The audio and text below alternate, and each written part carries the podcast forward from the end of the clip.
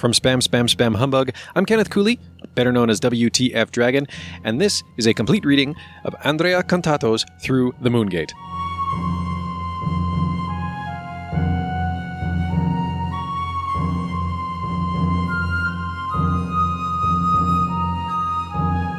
Chapter 19 False Step. Sega and Nintendo found themselves facing a new and increasingly more dangerous opponent in the early 1990s PC computers.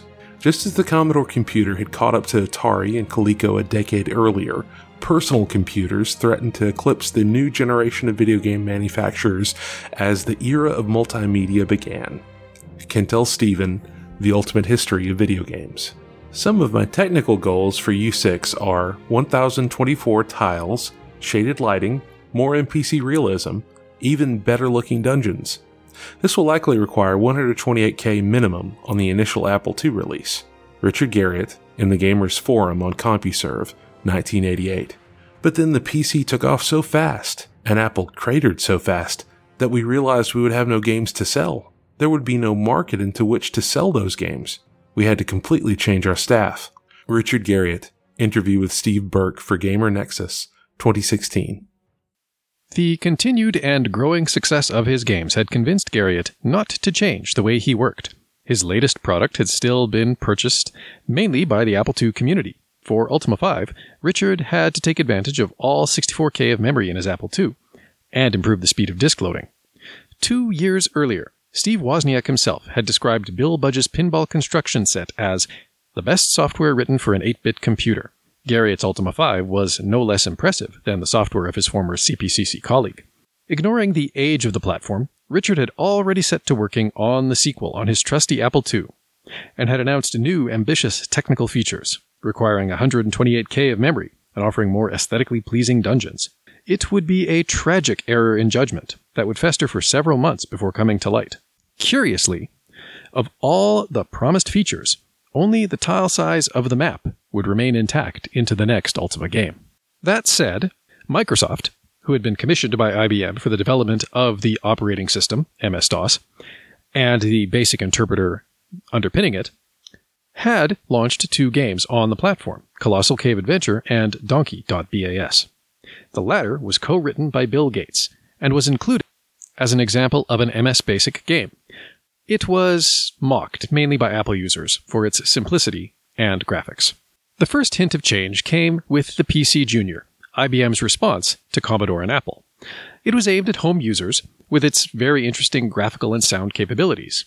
On it, Roberta Williams created one of her most important and influential masterpieces, King's Quest, and saved her company along with it. The enthusiasm for the PC Junior would be quickly doused by the machine's many flaws. According to Richard Garriott, the IBM was a big, unattractive rectangular box Instead of a true keyboard, it had calculator keys in the chiclet style. It had no obvious advantages. It didn't have substantially more memory, and its DOS operating system was strange and difficult to use. To me, at least, by every objective measure, it was either similar to or a little worse than the Apple. The PC Junior was not a success, and IBM pulled the plug on the project after less than a year, forcing Sierra to bring King's Quest to the Apple II and the Tandy 1000, one of the many IBM PC clones. IBM had broken completely with its common business strategy and had freely distributed all of the information needed to develop software and hardware for its platform. This decision was driven by economics to hit the market quickly and at a low cost. Software development was outsourced to Microsoft, and the hardware used chips that were already available.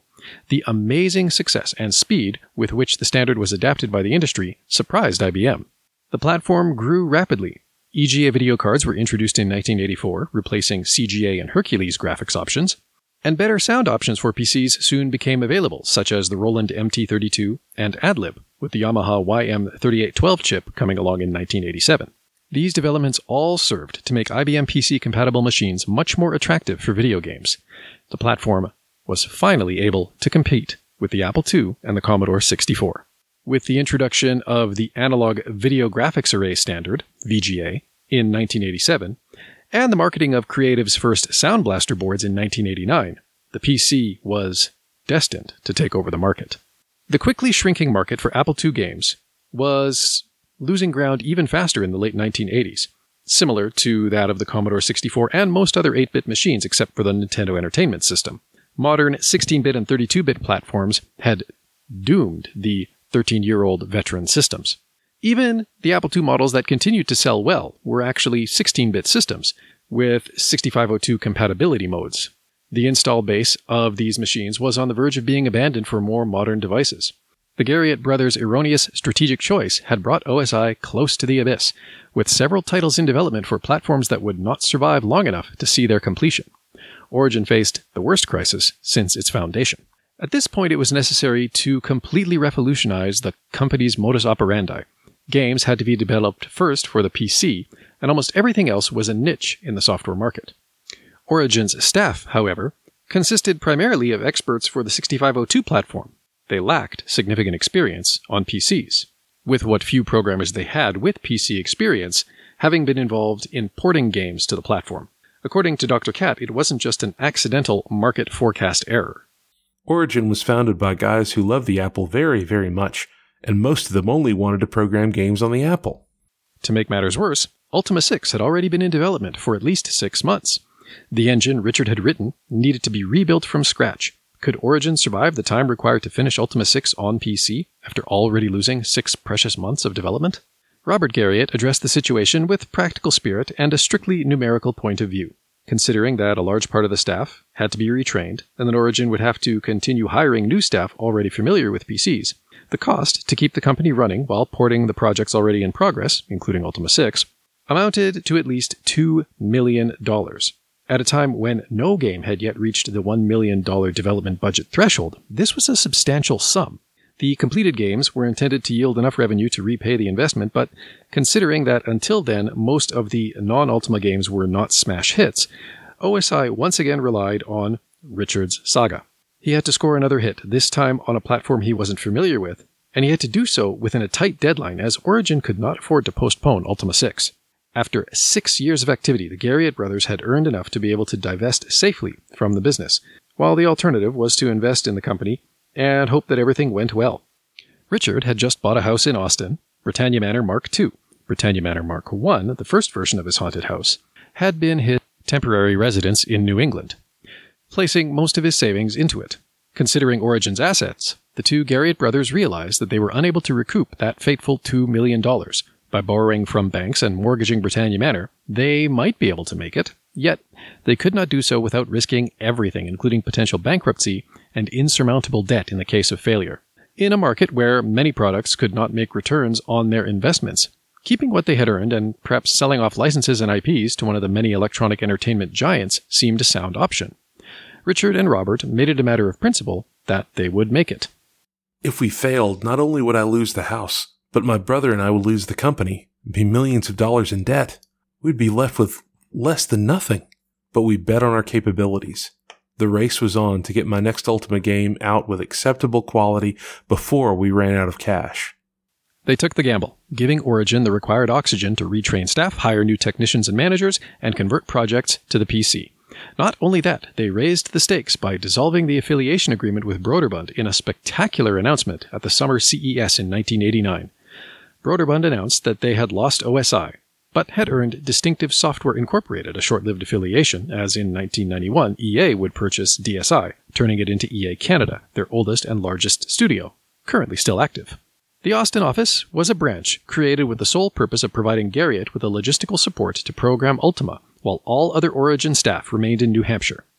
At the head office, in addition to the administrative sections and Robert's office, there were still developers working on Ultima projects and programmers responsible for ports.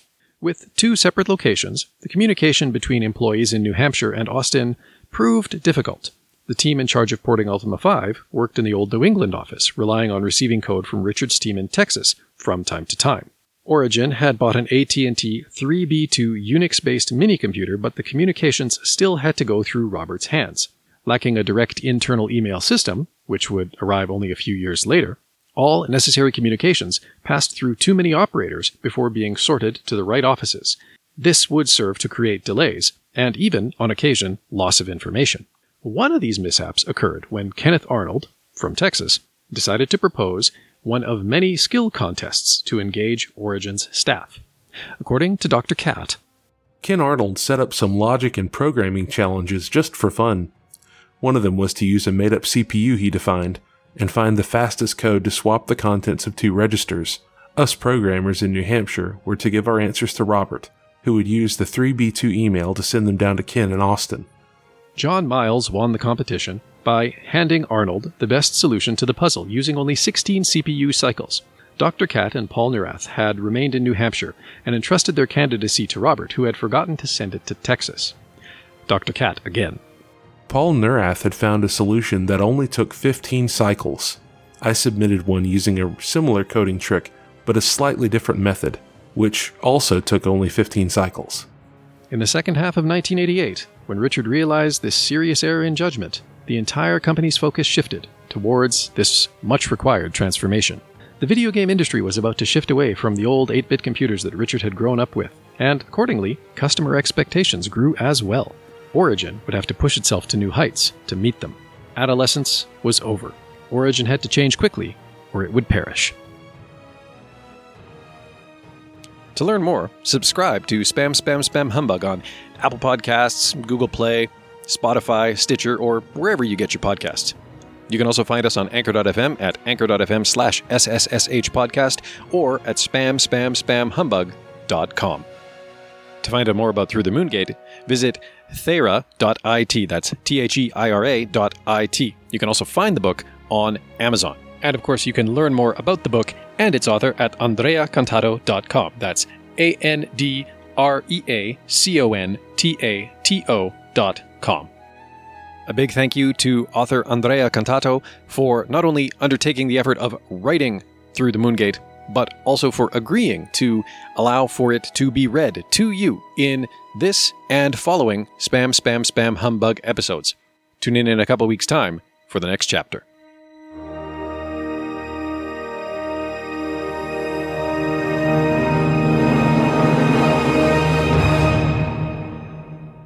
I'm going to make some games and I'll show them to you when I'm done.